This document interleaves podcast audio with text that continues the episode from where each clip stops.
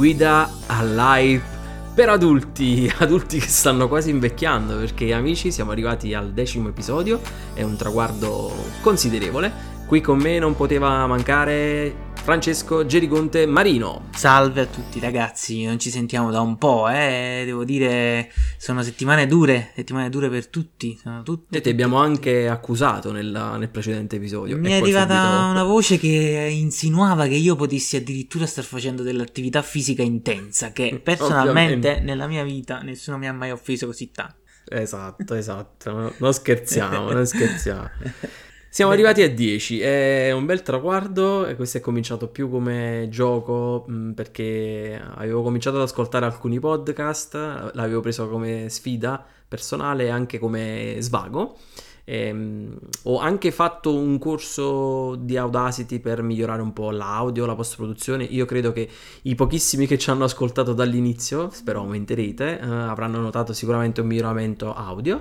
E poi ho cercato di coinvolgere amici fidati e interessanti. Ecco uno ad esempio. ah, mi, lusinga questa cosa dell'essere interessante e diamo del nostro meglio, dai, e, e tra l'altro le, dire, il momento è propizio per fare un po' compagnia a chiunque voglia passare sulla nostra pagina, sul nostro e sentire il nostro podcast perché al di là del nostro cazzeggiare diciamo del nostro parlare di cose nerd eh, che forse in questo momento sono anche quelle più come dire importanti seguite quelle che tengono più compagnia poi eh la sì. situazione è difficile la stiamo vivendo tutti e capiamo chiunque si voglia svagare il più possibile eh sì tanto eh, siamo costretti a casa restate mm-hmm. a casa e abbiamo la fortuna di poter comunque uh, videogiocare, guardare la roba in streaming, l'informazione a portata di mano e, e, poi c'è anche la fortuna di poter condividere contenuti, quindi ecco, magari qualche persona all'ascolto potrebbe potrebbe avere l'idea di cominciare un podcast. Eh beh, certo, potrebbe essere tutta un'ispirazione o comunque potrebbe consigliarci cose di cui parlare. E, esatto. Ecco. Se ci dovete consigliare, ripetiamolo, ci potete trovare su podcast di iTunes, su Spotify, su Spreaker, che è la piattaforma di riferimento per i podcast italiani. Eh, potete anche commentare sotto ogni episodio. Oppure potete anche venirci a cercare su, su Facebook. Abbiamo la pagina Facebook o Telegram, un canale nato da, da pochissimo. Quindi fatevi sotto. Bene, bene, ok. Oggi, oggi di cosa vogliamo parlare, Fox? Parliamo di. Allora, io sono abbastanza caldo. Allora, innanzitutto sono abbastanza stanco, sono veramente stanco, è capitato in altri episodi, ma ho appena finito di mettere da parte una spesa, manco fossi in Biohazard di Capcom. Mamma mia. Perché? Madonna, perché ormai ha, ci hanno dato indicazioni che anche sulle superfici bisogna stare attenti a questo coronavirus e, e, quindi già è un problema andare a fare la spesa. Nello specifico questa è la prima volta che testo la spesa fatta, insomma, che te la portano a casa, la spesa quindi in consegna e quindi già mettiti la mascherina in camera stagna, vai giù, uh, scendi giù le scale, prendi la spesa. Uh, torna su è sempre impacchettato come come si chiamano i tizi con lo scafandro? Aspetta, un palombaro. Eh i palombari come i palombari. Comincia a scartare la roba stando attento. Passaci pure mi sa che lo fate pure voi no? Lo straccetto sì, con sì abbiamo cominciato un po' a farlo questo è vero sono quelle piccole cose che non ti accorgi di poi a un certo punto desiderare di fare cioè vabbè ma questa bottiglia di latte la metto nel mobile e poi dici Vabbè, facciamoglielo una passatina di salvietta disinfettante così per non si può e poi diventa quotidianità. È una situazione difficile, sì, sì, Comincia sì. a perdere la testa purtroppo. Sì, non c'è niente da fare. E niente, la spesa ci metti 5 minuti perché la tecnologia ti viene incontro e la fai con WhatsApp e a metterla a posto ci metti 3 ore. Sì, sì. poi praticamente dovresti buttarla in lavatrice per come ti sei ridotto, però vabbè, diciamo. poi un altro, un altro, pensiero, tu non, non, non, lo stai testando perché eh, mi pare che tu non abbia ancora cominciato a lavorare in smart working, lo proverai no, eh, tra poco. Ancora. Io sono in tre settimane da smart working, posso ufficialmente dire alle autorità, a chi, ai legislatori, fidatevi dello smart working perché ragazzi io sto lavorando più smart working che quando andavo in ufficio, forse non lo so, è un caso, ma quindi ho avuto una bella settimana carica. Settimana carica che è terminata con una bella cosa. Ho mh, mm, terminato la visione di Star Trek Picard ah, su Amazon bene. Prime. Sì. Opinioni, segu- opinioni finali, vedi- vediamo fra poco.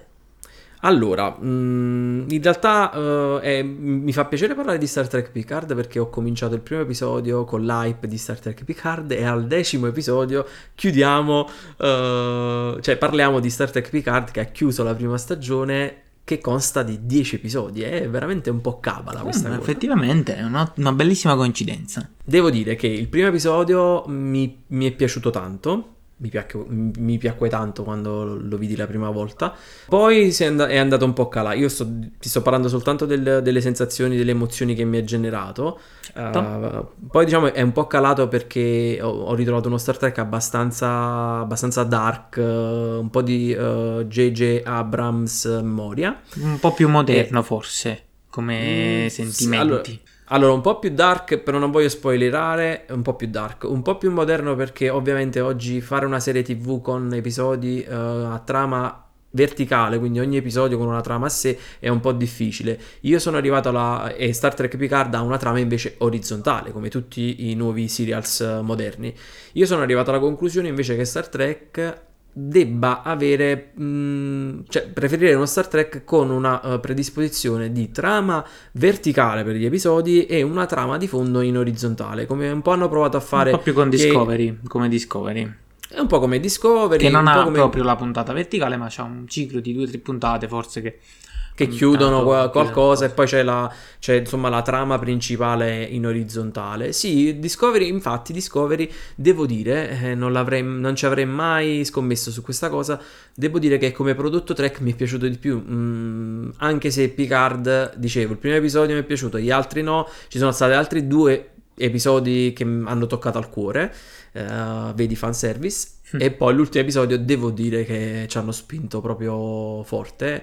L'ultimo episodio è veramente bello, ehm, anche alcune mh, trovate che non ti aspetti, eh, molto emozionante, sempre fanservice devo dire, però emozionante mh, nel modo giusto e quindi mi è piaciuto. E addirittura, e concludo, eh, beh, veramente da cabala e da, e e da giro questo ragionamento perché come è cominciato Dark Star Trek Picard devo dire che in realtà poi si è chiuso si è chiuso con una luce, si è chiuso con una luce di una serie Trek degli anni 90, come una serie Trek della Mm. Golden Age, come io cerco di chiamarla. E quindi la seconda stagione, nonostante Patrick Stewart eh, ormai è veramente anziano, eh, spero sia sempre bello carico e voglioso e a questo punto l'aspetto.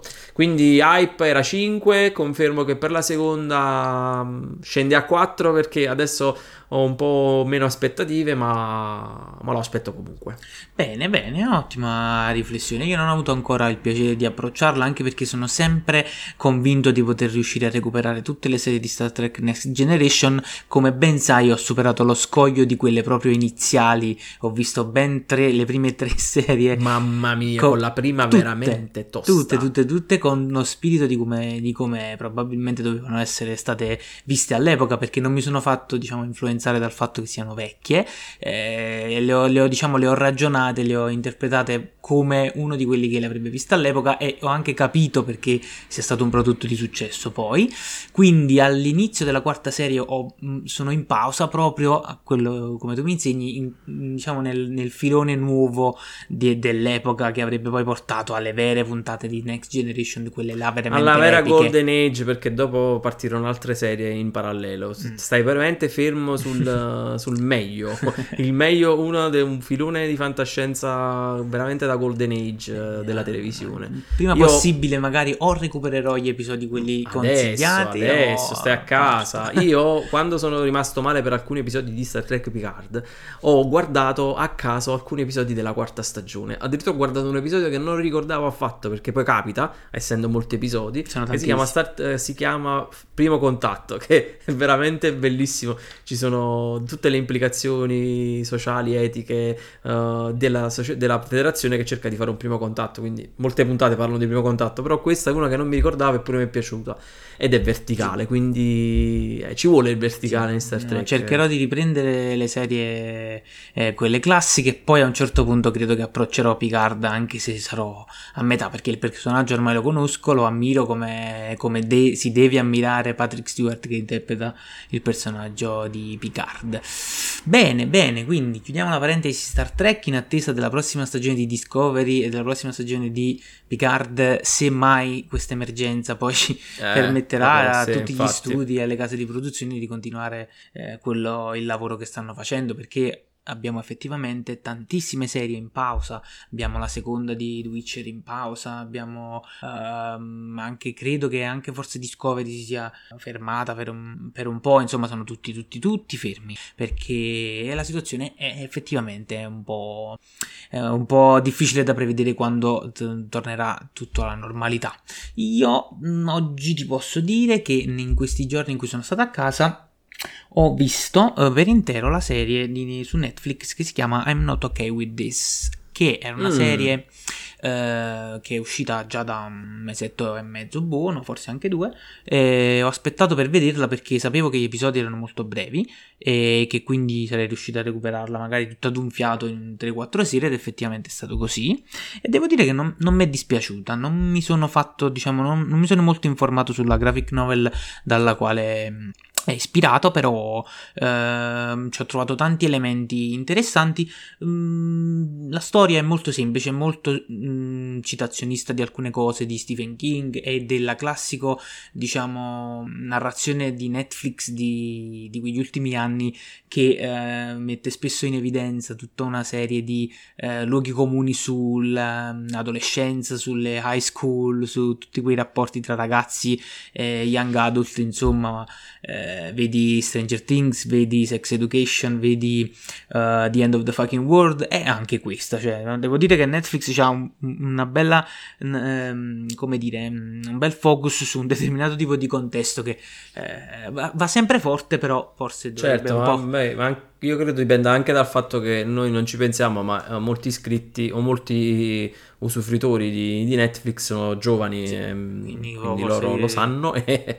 Descrivere il loro mondo forse è la scelta vincente. Comunque, questa è un'ennesima, diciamo, un'ennesima, una, un'ulteriore serie ambientata um, in una scuola superiore americana, beh, non è proprio in una cittadina, e i protagonisti hanno quell'età, l'età dei prom, l'età dei balli, l'età dei rapporti di amicizia, i amori e, e la scoperta del sesso, è tutto, tutto quello che ruota intorno a questo a questa fascia d'età e comunque ha dei rimandi a Carrie, lo sguardo di Satana, eh, un film famosissimo, un libro famosissimo e non mi è dispiaciuto, è girata bene, episodi molto corti, attrice protagonista molto brava secondo me e mm, senza spoilerare nulla è abbastanza avvincente fino alla fine e devo dire che mi ha lasciato con negli ultimi paio di episodi, episodi con un colpo di scena che non mi aspettavo. Eh, oh. Tutto diciamo ruota intorno a questa ragazza che scopre diciamo diciamo, o comunque pensa di eh, aver eh, capito di possedere qualcosa che non va, eh, che si tramuta in una specie di cosa paranormale, quindi sai, un po' la metafora del, del tormento interiore di, quel tipo, di quell'età e, e poi esteriorizzata in questi eh, eventi di, semi-catastrofici che, di cui lei a quanto sembra è responsabile ma responsabile. non si capisce molto bene insomma eh, devo dire mi, mi è piaciuta molto e... sembra abbastanza pipposa e intrigante sì ma in realtà ecco il, uno dei colpi di scena che mh, verso la fine è stato proprio il non essere così eh, metaforico poi a un certo punto, perché chiaramente partire con eh, questa ragazza che in una fase particolare, poiché ha subito un, diciamo, una tragedia familiare, scopre di avere queste, eh, queste, manifestazioni psichiche quando si arrabbia, insomma è tutto molto metaforone, però frena a un certo punto della serie questa cosa e va per la sua strada, della, per la sua narrazione comunque non male, devo dire. Devo dire, mi è, mi è molto bene. piaciuta. Cos'altro abbiamo in agenda, Fox? Adesso abbiamo un po' di backlog di, delle case produttrici, nel senso che abbiamo, avremo roba per, uh, per, i prossimi mesi. Il problema è che se questa situazione continua, continuerà e continuerà per un po', eh, io credo che il vero danno danno a livello diciamo minimo rispetto a quello che sta succedendo danno da, uh, da, spettatore lo avremo verso la fine dell'anno e l'anno prossimo il primo anno. Un po' come quando ci fu lo sciopero degli sceneggiatori nel 2004 chi se lo dimentica Eh sì, sì, brutto, brutto, brutto. Anche perché Quello- quello, fu un periodo, il periodo iniziale dei- del- delle serie tv seguite serie con TV. accanimento, con, con quella co- il, il momento Lost, il momento Heroes, tutto... Eh, ma Heroes eh, sta proprio sulla sta proprio sul groppone di quello sciopero e lo sciopero l'ha, l'ha proprio ucciso Heroes. Eh, È, una delle veramente- migliori serie TV dalla prima stagione, poi distrutto dalle E successive. non ce n'erano così tante all'epoca perché stiamo parlando di Lost, Heroes e poi alla fine è difficile farsene venire in mente altre perché ce n'erano alcune che eh, avevano iniziato molto prima, che ne so, Soprano, The Wire e cose del genere, ma queste erano proprio avevo le visto prime prima serie Alias, pop. che pure era molto Alias, bello. sì, sì. Vabbè, in America c'erano già tante, eh, non come adesso ovviamente, com- però ne nascevano comunque tante rispetto a quelle che arrivavano da noi.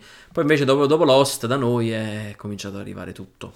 Beh, sì, comunque abbiamo, abbiamo una, una stagione un po' difficoltosa. Anche molti film, penso che ne avete parlato la scorsa puntata, stiano, stiano tirando il freno. Alcuni escono in digitale in tempi record. Basti pensare all'ultimo con Vin Diesel, Bloodshot o eh, Wonder Woman, che non, non so nemmeno se, se riuscirà ad arrivare nelle sale eh, prima di essere, diciamo, poi distribuito in digitale. Tu Eh. che, che ne pensi del biglietto elettronico? Ne parlavamo l'altra volta con Qatar. Ma io, guarda, sono un sostenitore della Vedova nera il primo giorno a casa? Eh, Vedova nera alla seconda settimana in, eh, in acquisto singolo su Disney Plus. La seconda settimana della prima Perché- che non esiste. Perché che è la ci prima che non esiste, che fino a, quando, fino a quando questa cosa, l'emergenza non aveva raggiunto poi questo tipo di livelli, eh, si comunque aveva un po' di eh, remora nel dire ok vado al cinema, vado in luoghi affollati e cose, e subito mi venne in mente che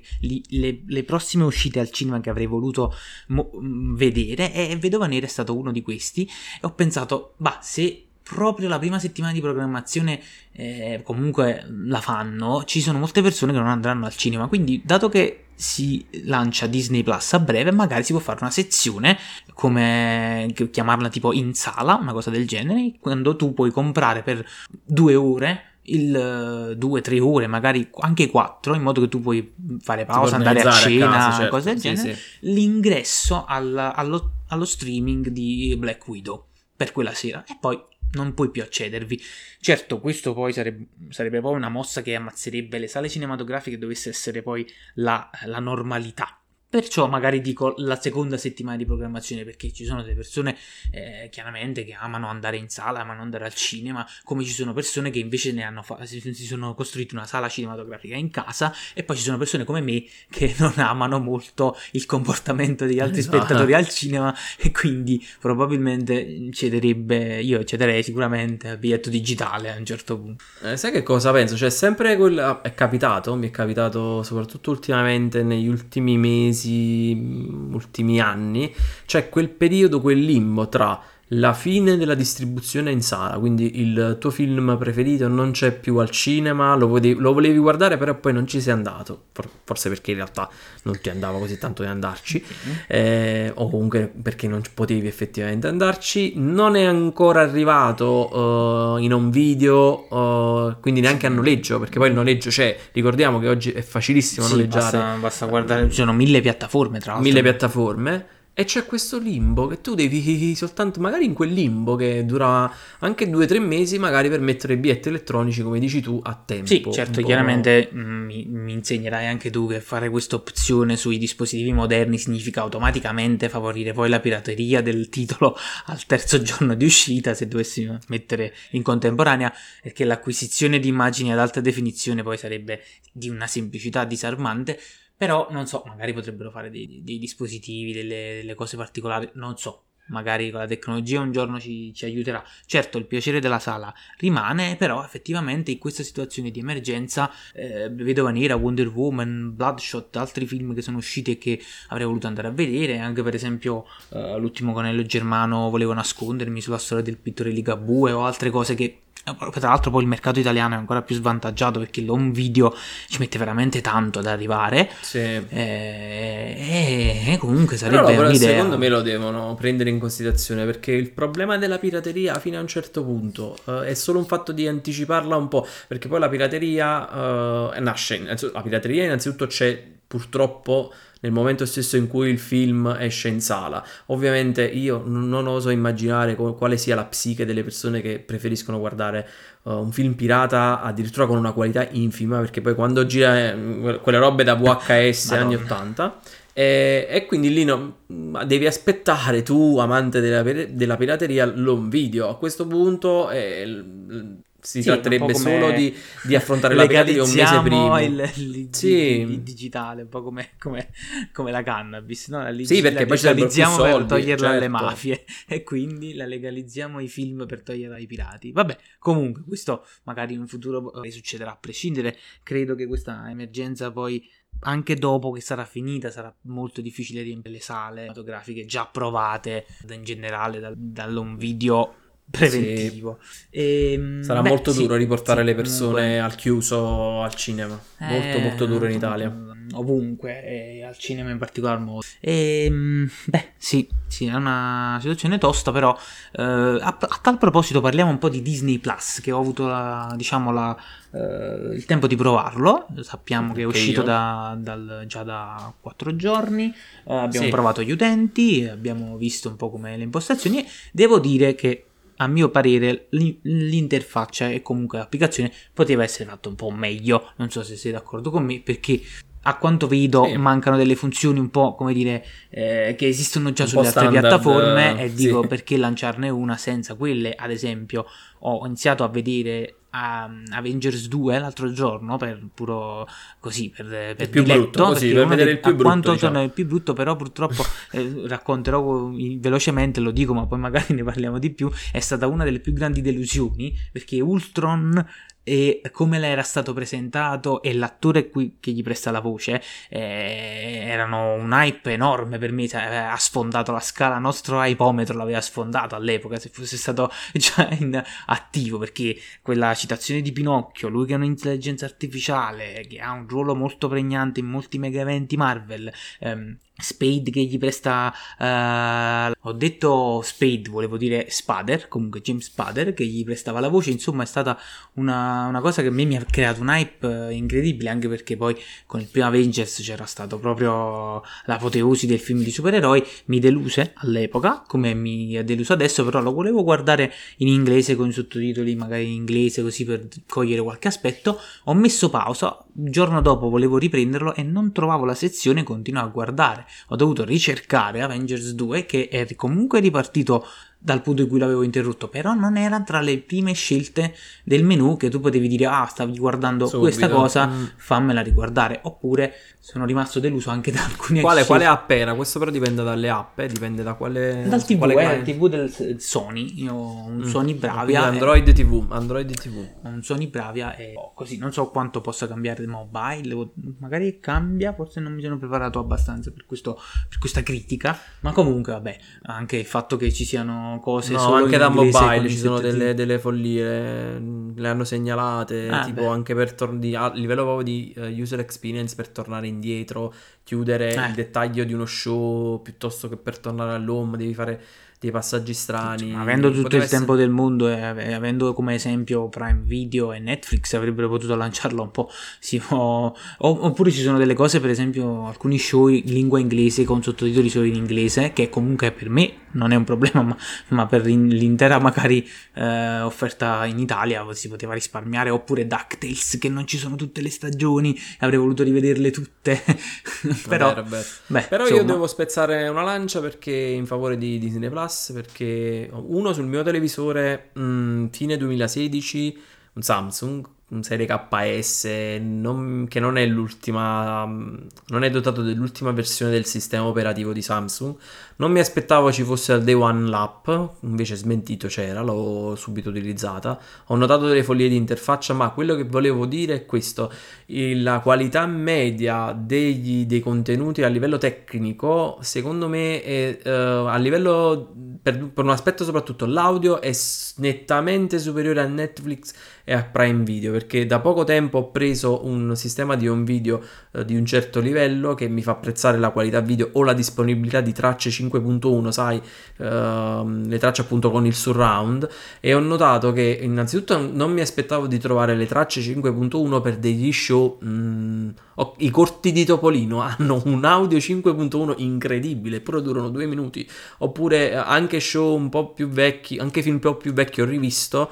Eh, Il pianeta del tesoro, che era un film della Disney molto bistrattato dei, del, del 2002 e ha un audio pazzesco, cosa che magari ho ritrovato in alcuni show di Netflix o Prime Video, però moderni, mentre per roba insomma più vecchia non, non, ho mai trovato questa qualità. E un'altra cosa che probabilmente ho detto solo io, io non ho visto nessuno in rete dirlo, eppure Eppure è una cosa sistematica che ho riscontrato ed è la prima piattaforma che dei propri contenuti, probabilmente perché la maggior parte, no perché sono tutti suoi, dei propri contenuti mette uh, i contenuti extra, cioè le scene tagliate, le interviste. Uh, se tu vai in Netflix in qualsiasi show e fai molti altro, trovi praticamente il 99% dei casi solo i trailer. Qui invece trovi quei speciali che guard- trovavi nell'home video, quindi le scene tagliate, uh, le, le, curiosità mm, documentari legati al, a, al film o al telefilm. Veramente, veramente questa cosa mi ha, mi ha stupito positivamente. In più la, la cosa dell'audio è, stato, è, stata una bella sorpresa per me,